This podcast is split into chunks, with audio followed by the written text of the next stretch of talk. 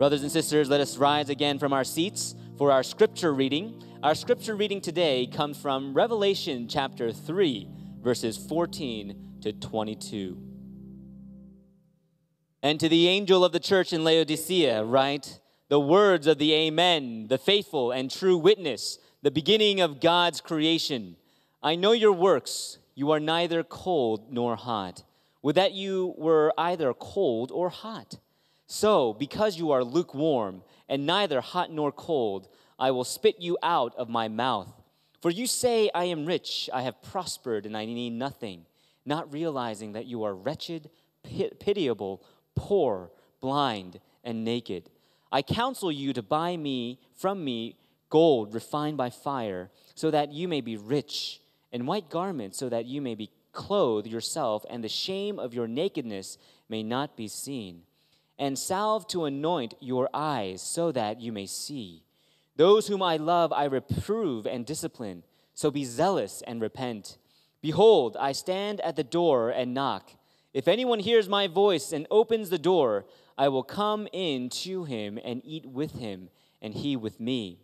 The one who conquers, I will grant him to sit with me on my throne, as I also conquered and sat down with my Father on his throne. He who has an ear, let him hear what the Spirit says to the churches. This is the word of the Lord. Thanks be to God. You may be seated. One of the more frequent uh, questions I've been getting these days from young adults, and also a lot of adults, is that how do I, or why is it that I come to church on Sunday and I don't feel uh, revived? And sometimes I just answer very shortly, I'm sorry, it was a bad sermon. uh, but a lot of times it is about how we prepare for Sunday.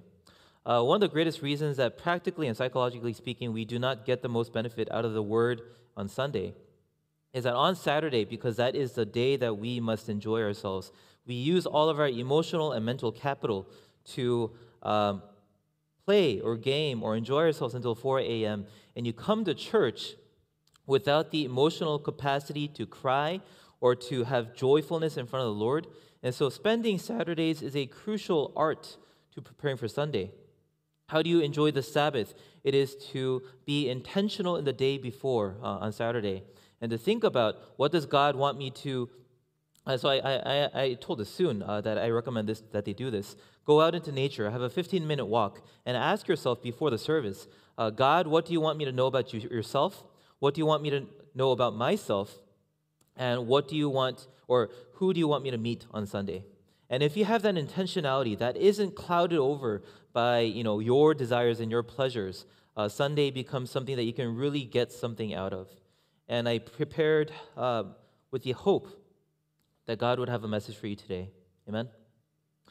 Uh, God is good, and He has something that He deeply wants us to tell, uh, wants us to understand today. And we see that in the church of Laodicea. Uh, welcome to the final church of the Diagnosis of the Church series. Uh, we started out with Ephesus, who lost his first love. Then we went to the compromising church of Pergamum, followed by the full on marriage to sin of Thyatira. And by the time we reached Sardis, which is called the dead church, and notice I left out Smyrna and Philadelphia, those were two churches that God had no accusations against, He only commended them. But by the time we reach Sardis, the, the church is so worldly and hypocritical that it only has the reputation of being alive, but is actually dead. And we wonder, you think that this would be the, down, the end of the downward spiral, that it would all stop here. Because how do you get uh, to a worse state than being dead?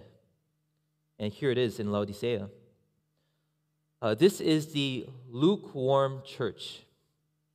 Somehow being lukewarm is being worse than dead. And we have to understand what this means. Uh, this church didn't even have a reputation of being alive like Sardis. Uh, it was so wishy washy that it didn't have an actual identity. And interestingly, the city like that, uh, the city of Laodicea was actually like that in many senses. And so remember, John is writing from Patmos Island, and he's writing to all the cities that, uh, that follow the uh, post office route right now. Uh, Ephesus all the way to Laodicea.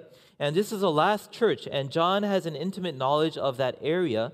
He knows the geography, he knows what's happening there, the topography, and he knows what to say to this place through the inspiration of the Holy Spirit, Jesus speaking personally through him. And this is what God says to lukewarm Christians.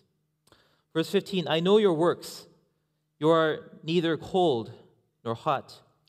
Would that you were either cold or hot. So, because you are lukewarm and neither hot nor cold, I will spit you out of my mouth.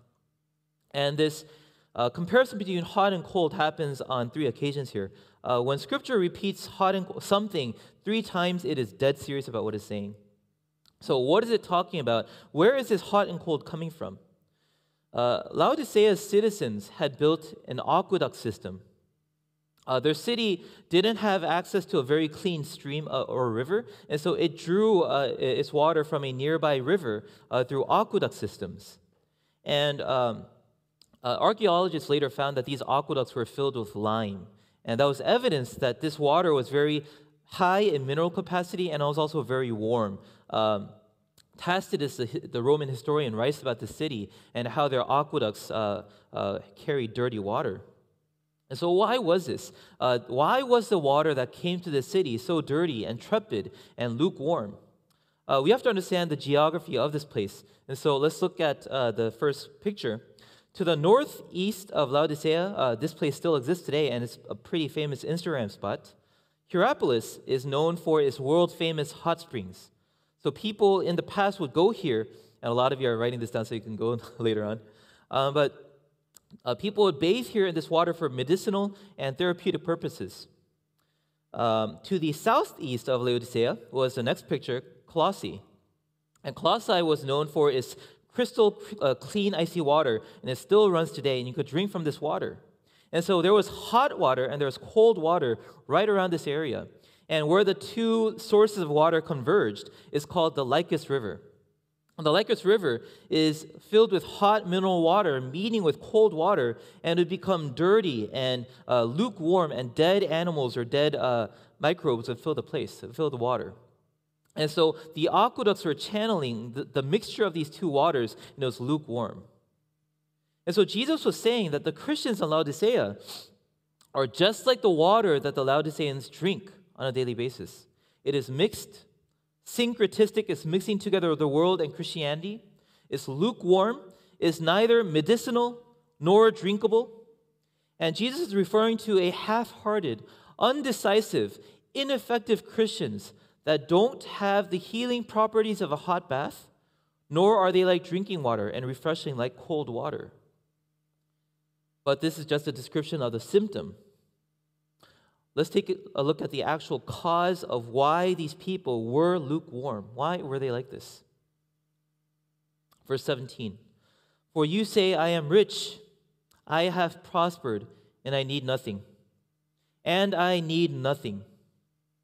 Not realizing that you're wretched and pitiable and poor and blind and naked. If you look at the Greek, direct Greek translation, it says this uh, it doesn't say, I am rich and I have prospered. Uh, what it says is, I am rich and have gotten riches. In other words, the people there are saying, Not only am I currently rich, I know how to make more money. Uh, the Laodiceans were engulfed by a spiritual pride, saying that they were a self made church, a self made people, and a self made city. They didn't have any needs. And if you look at where this mentality came from, Laodicea was actually rich. It went through the same earthquake uh, that destroyed uh, Philadelphia and Sardis and eight other cities, seven other cities.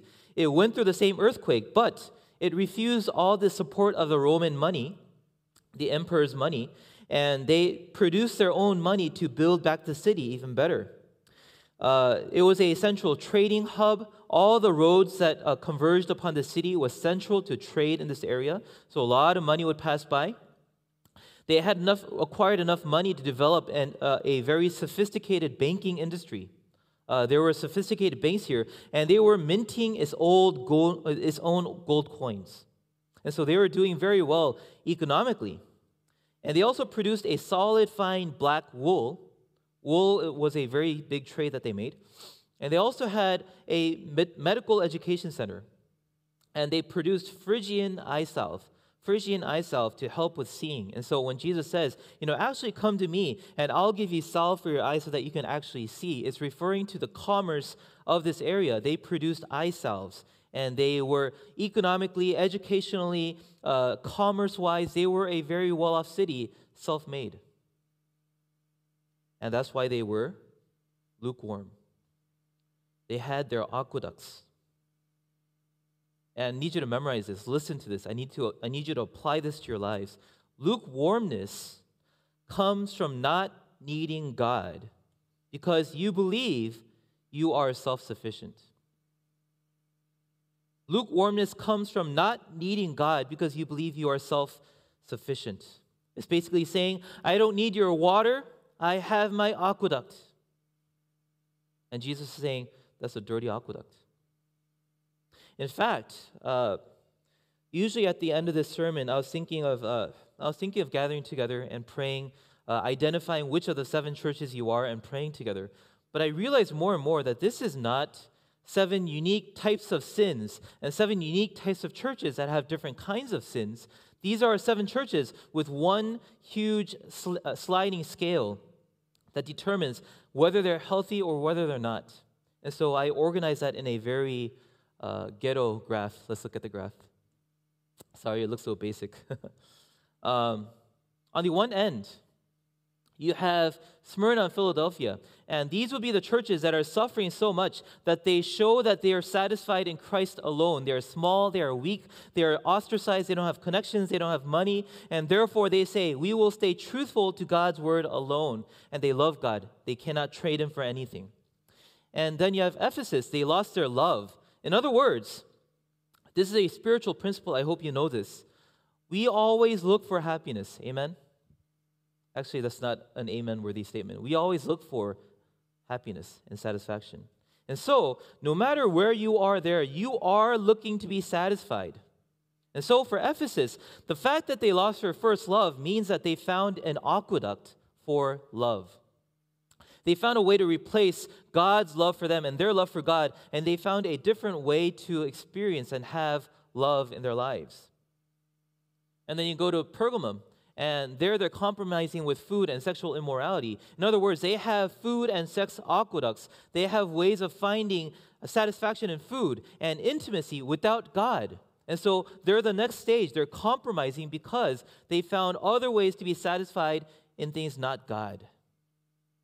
Thyatira, you have a marriage to the world, and there they're compromising on food and sex, but also doctrine.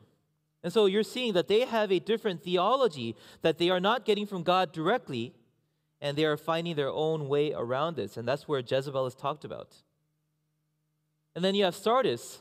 Basically, they have lost almost everything from God, and they are a very self made people. Only a few people were commended for their faith in this church. And then finally, you have Laodicea commerce, medicine, education, aqueducts. And I, jokingly call this an aqueduct counter. You have the amount of aqueducts that you make for yourself so that you're able to sustain yourself on water, not from the Lord, but from yourself. That's how lukewarm and compromised and tolerant you become. Do you get the scale? In other words, uh, on the left hand side, you have Philadelphia and Smyrna, and they're basically churches that, that are singing, you know, Lord, you are more precious than silver. Lord, you are more costly than gold. And they're proving that by dying uh, every day. They're being persecuted. And on Laodicea's end, it's a good song for this. They'd be singing, I did it my way. Everything's their way. Self sufficient. Let's look at the verse Jeremiah 2:13. God says, "For my people have committed two evils. Number 1, they've forsaken me, number 2, they made their own cisterns, they made their own aqueducts, broken cisterns that can hold no water. God who is truthful and he is all omniscient, He is able to see into our hearts the ways that we satisfy ourselves, the broken cisterns that cannot hold water, and therefore all of humanity, no matter what through what philosophy or what through what system, we're all looking for satisfaction.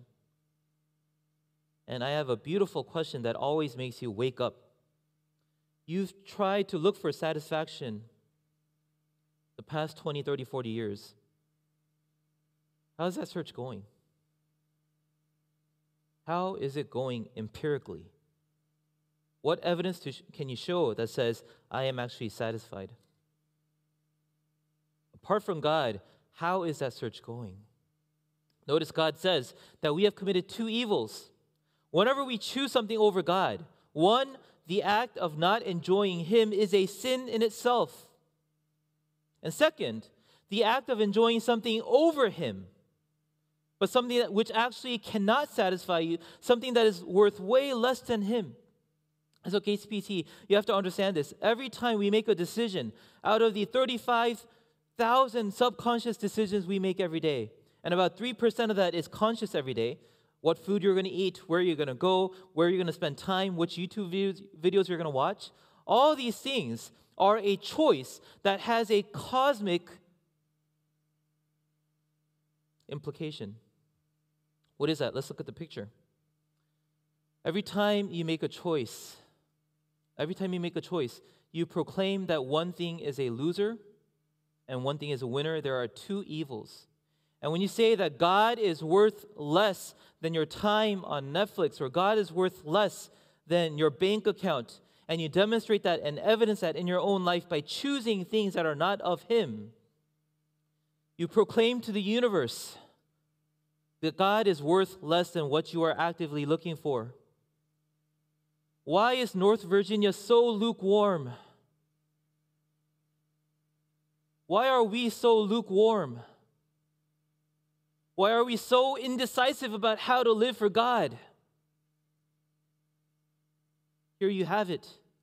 You have too many aqueducts. You have too many other ways of survival. You're too well off. You're too smart. You're too self sufficient. Something in your life is manageable and you don't need God. And the only reason you're coming to church is because of your weaknesses, where you know you can't have control over your life. And that's why I love it when you have children. You can't control them. That's why you're broken and you come to church. I'm sorry, I love it when you go bankrupt. Because that's the only way you'll understand that Jesus is your riches alone and you get rid of aqueducts, you get rid of ways of self sufficiency, and you're understanding more and more and more that there is no other fount than Jesus. Amen? No other fount, no other way to satisfy yourself. You see the shadow of Jesus. You see a shadow of God's omnipotence and his benevolence and everything in the created world. And you think that's what gives you satisfaction when you're ignoring the gift giver and you go after the gift. You're so self sufficient. You're so smart. And you don't have to pray about anything. We used to pray. My parents, they prayed, Lord, show us the school that my son must go to. Do we pray that anymore? We Google it. Ratings, community standards, whether they're teaching CRT or not. You have a matrix that informs how you make decisions. You don't need God. And the more self sufficient you become, you become lukewarm. I have the aqueduct of active and passive income. Why do I need the living water of grace? I have common sense and leadership skills. Why do I need to pray? I have a good family. Why do I need community? I have moral guidelines. Why do I need the Spirit of God? I have a girlfriend, a boyfriend, or a spouse that meets my needs, so why do I need intimacy with Christ? You have so many aqueducts that you choose God as the loser every single day of your life. No one will live and die for our sovereign God. because there's so many options out there. We do not bow down to golden calves anymore. We do not worship Baal. We don't sacrifice our children to Molech. But every part of your life is characterized by idolatry. You have something better than God, therefore, your prayer life is weak. Your QT time, your Bible has dust on top of it.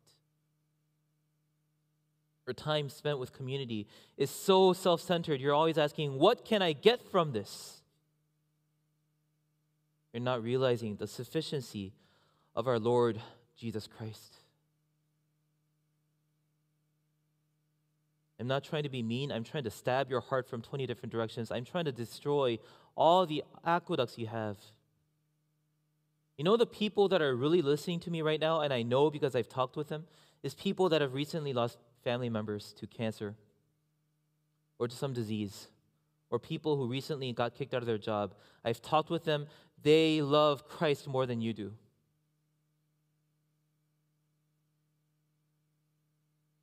And our self sufficiency, Scripture calls it pride. Laodicea was lukewarm because of pride. The first sin where Adam said, I don't need God, I can be God, and he eats the tree, sorry, the fruit on the tree. And it's the same for us every single day. Every time we reach out to something other than God and saying, if I have Google, if I have a database, if I have passive income, I don't need God because that's what I want from Him anyway. Therefore, we are lukewarm. But hear what the Spirit says to the church. Despite their banks, the Laodiceans were poor. Despite their garments, they were naked. And despite their powder, they were blind. Verse 17 For you say, I am rich, and I have prospered, and I need nothing, not realizing that you are wretched and pitiable and poor and blind and naked. The North Korean Christians are actually rich, they're connected, they have everything they need in Christ. And self sufficient Nova people, citizens of Northern Virginia, are wretched and pitiable and poor and blind and naked because they hold on to cheap and fake substitutes for Christ. This church was like the rich young man who asked, Good teacher, what shall I do to inherit eternal life? And looking at him, Jesus felt a love for him and said to him, One thing you lack. You have 99 aqueducts, you have one thing that you lack, and it's actually the most important thing. Go and sell all that you possess and give to the poor, and you will have treasure in heaven. And come, follow me. Follow me. Jesus says, Follow me. But at these words, the rich young adult was saddened, and he went away grieving, for he was one who owned much property. Too many aqueducts, too self sufficient, and he had to choose his aqueducts over the living water of Jesus Christ. Even though he wanted eternal life, he couldn't give up his riches to follow the Lord. Today, he is known as the hallmark of lukewarmness, of not being able to make a decision. And he is the secular postmodern hero. All of us are like him. We've heard the truth, we've been exposed to the gospel of Jesus Christ, and yet I can't follow him.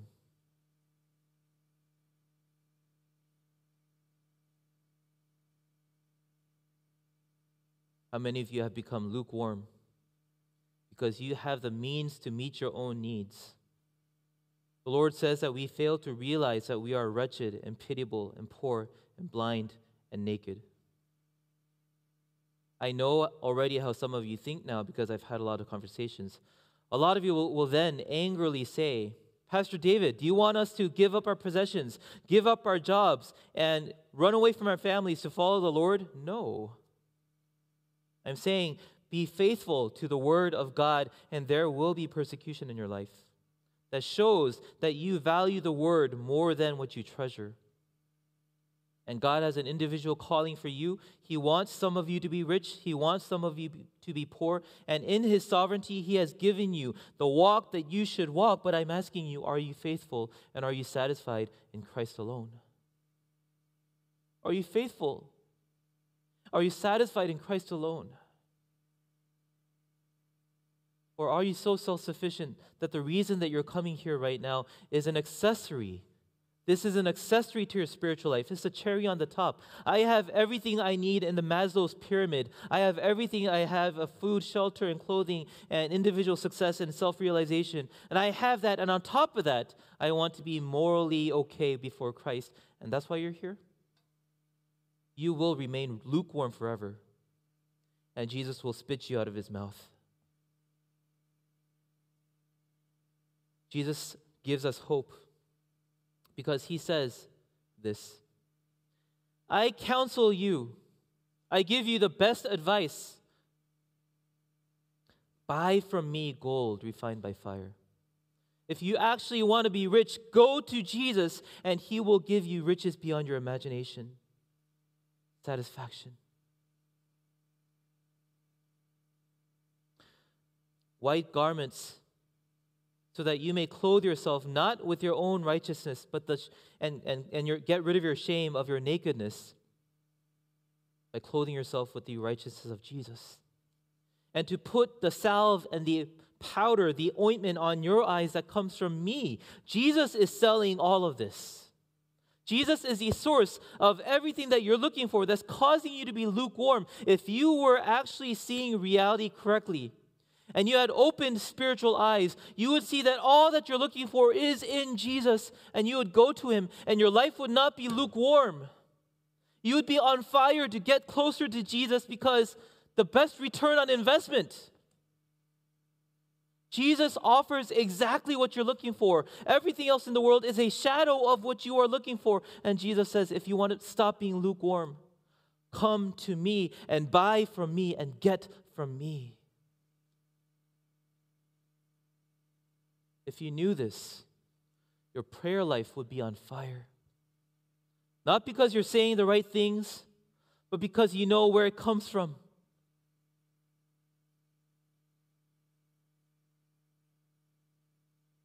The story of Jacob. Uh, I hope you're all familiar with Jacob. Jacob was aqueduct man. he was Mr. Aqueduct. He cheated, stole, lied to get to the top of the game, to get sheep, to get riches, to get the girl, to get the fame, to get the tribal recognition. Does it all. Aqueducts. He is Mr. Aqueduct. One day he wrestles with God. He sent away everything that he owned in caravans. The most, the people and the things that he least needed, he sent first and then you know uh, more groups of you know gifts. And he spaced it out so that esau his brother wouldn't kill him. And the last thing he did is that he sends his family. And then alone he wrestles with god. Alone he wrestles with god. And god hits the socket of jacob's hip right here. Have any of you ever been injured here? Uh, it takes away a man's strength can't do anything. The lower center of balance is how you do everything in life physical. And God took it away. He took away his biggest aqueduct, his will to live for himself, his drive to be powerful. He takes it all away. And he is blessed with what? A limp and a new name. His name becomes Jacob, which means wrestler He's wrestling his way into the world and making his own aqueducts. And Jesus, God turns his name into Israel, Yisrael. What that means, it doesn't just mean that you fought against God and you won. This should be translated passively, and El becomes the subject and not the object. And this is how it's translated God will fight for you. You don't need your hip bone. You don't need your aqueduct. You don't need to fight yourself. God will fight for you. That is the blessing of being a Christian. God's going to fight for you. God's going to give you what you need. God will give you the water that you so thirst for if you will let Him get rid of your aqueducts. That's why so many mature Christians confess He has taken away my strength and He's given me His. He will take the riches you boast in and He will give you His riches. He'll give you the vindication and the justification you're looking for, and He will give you His. God will fight for you. Amen. When you know that, you're no longer lukewarm. You wake up, and before you have breakfast, you say, Lord, you know that my body needs nutrients. You are my bread. You are my word. And even if I eat this pancake, I'm going to be hungry. And you eat in the knowledge that Jesus is your bread. And that's why Paul says, whether you eat or whether you drink or whatever you do, do it all for the glory of God. That's how it's possible. You know that Jesus is the only one that satisfies, and you do everything with that in mind. He doesn't want you to be lukewarm. But in the morning, from the waking hours, you can be on fire for Him because you know that He is what you need. So, how do we get the riches that Jesus promises to sell us? Number one, repent. Verse 19 says, Those whom I love, I reprove and discipline. So be zealous and repent. Be zealous. In other words, take a stance. Take a stance and repent. Like, how do we buy gold if we are broke? Jesus tells us the following parable The kingdom of heaven is like a treasure hidden in a field. And when a man found it, he hid it again. And in his joy, he went and sold what? All he had and bought that field. Again, the kingdom of heaven is like a merchant looking for fine pearls. He, what he, when he found one of great value, he went away and sold everything he had and bought it. What does that mean? Repentance means to sell what you have, get rid of the aqueducts that you have. I'm not saying you need to quit your jobs right now. I'm saying that you need to stop depending on it. I'm not saying stop owning things. I'm saying don't let things own you. Give up your self dependence and pridefulness, your independence, and confess that without Jesus, and his riches, you are poor. Without Jesus' righteousness, you are naked.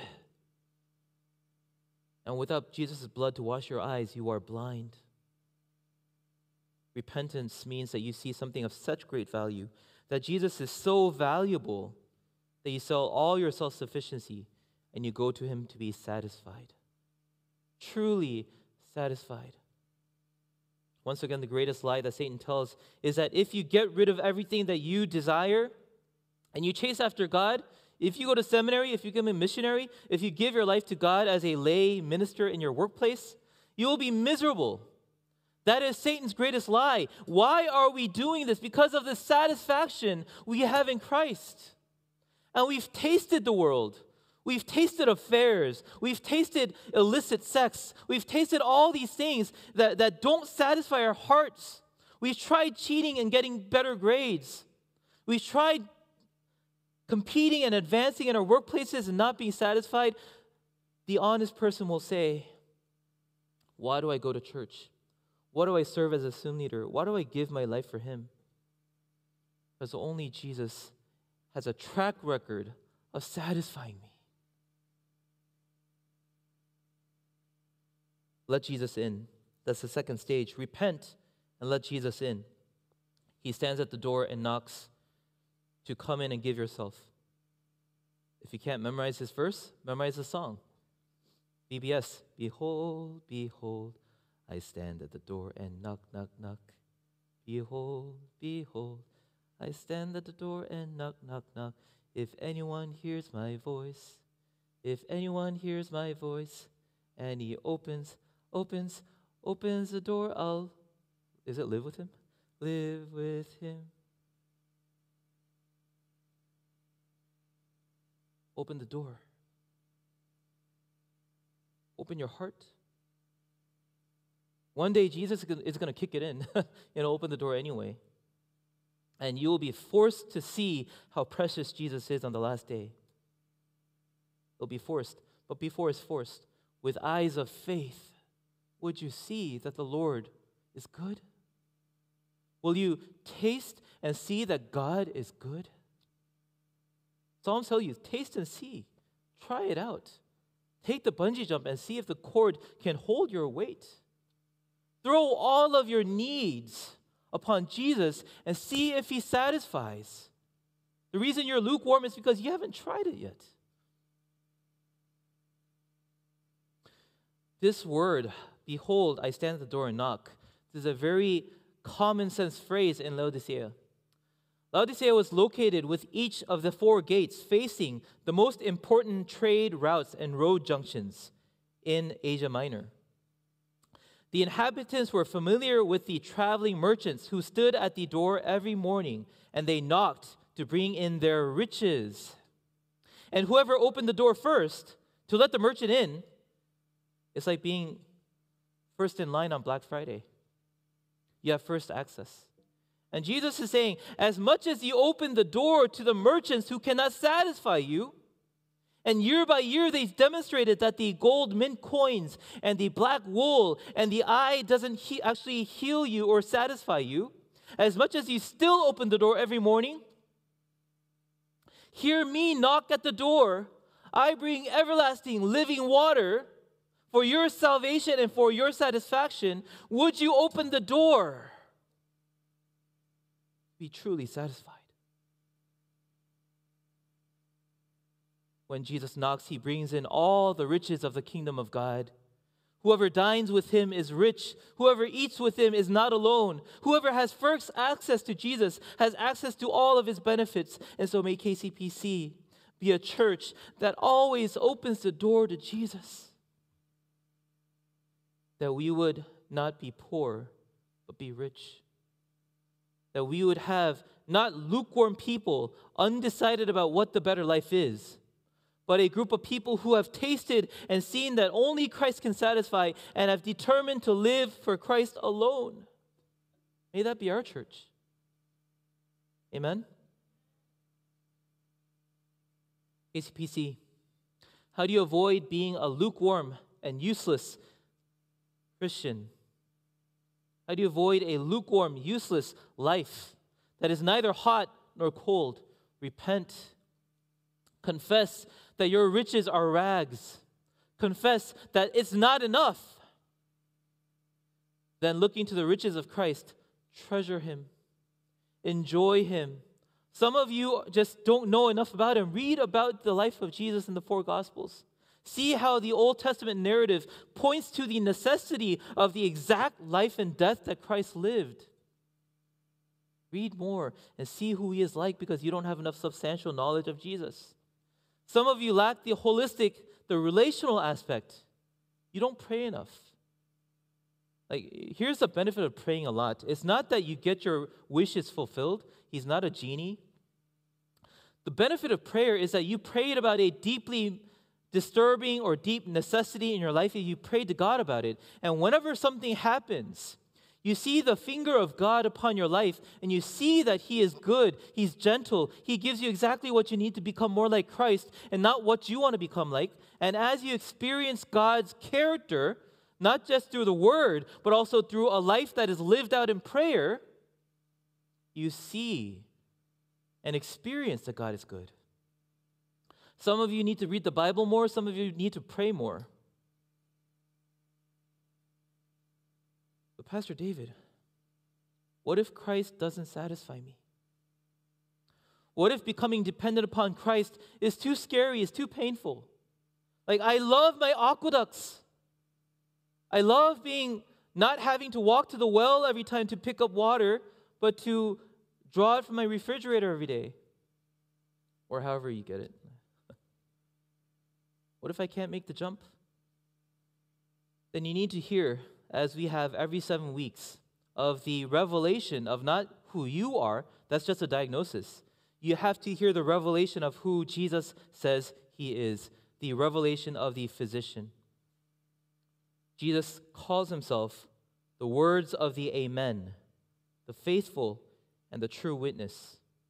Amen is translated in the King James Version, verily, verily, truly, truly, I say to you. Basically, Jesus is saying, Amen, amen, I say to you. That means what I say is truthful. He himself is truth. The best remedy to pride and self sufficiency is the truth of Jesus Christ to truth. Number one, trust me when I say you are bankrupt, you are pitiable in what you hold on to in this life, that is pitiable. Trust Jesus when he says that. But number two, trust Jesus when he says, I am enough for you. Trust me, I am enough for you. Jesus alone deserves your trust.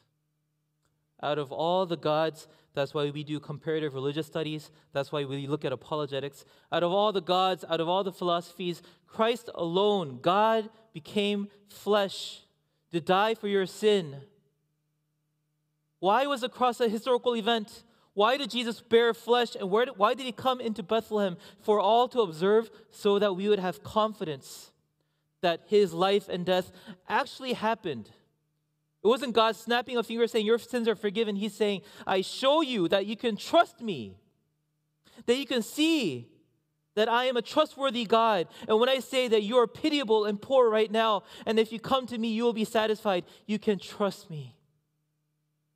And then you would say, Yes, Lord. I will believe that you alone can satisfy. I will no longer be lukewarm. I will be honest to myself and pursue the greatest satisfaction by pursuing you. I want you to be selfish, even. If you really want joy, if you really want happiness, 6,000 years of human history that is recorded on paper shows that nothing categorically satisfies you. People with many wives commit suicide. People with much money commit suicide. Comedians commit suicide. Philosophers commit suicide because they haven't found what they're looking for.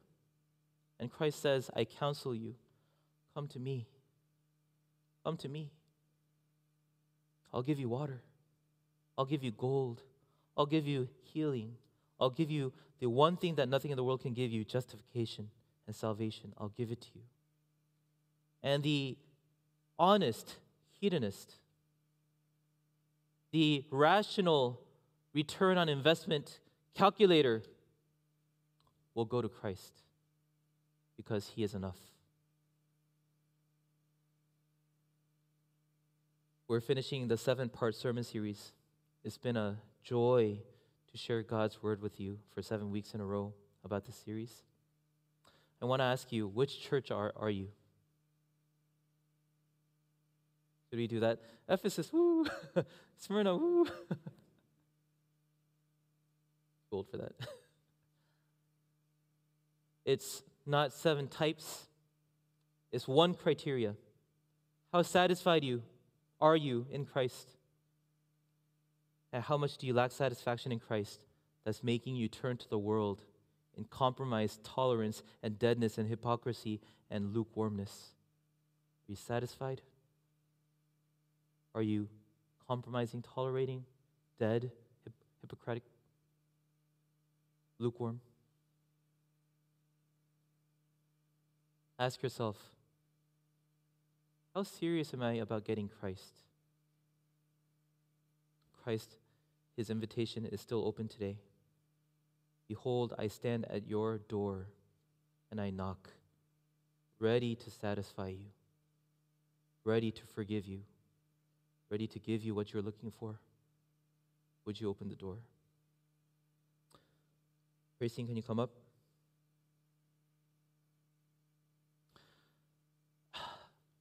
How, how else do I make this message stick with you? The consequences are serious.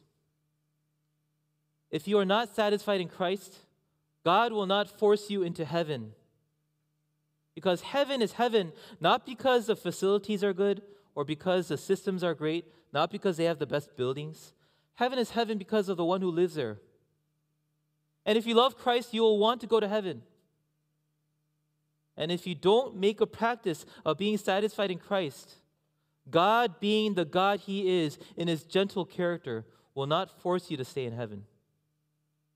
And hell is filled with God's wrath towards those who have chosen anything but Christ for their ultimate salvation and for their ultimate satisfaction.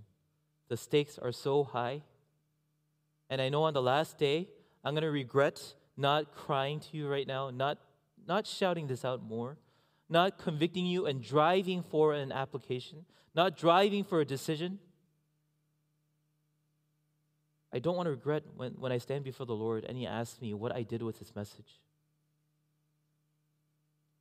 Will you live for Christ?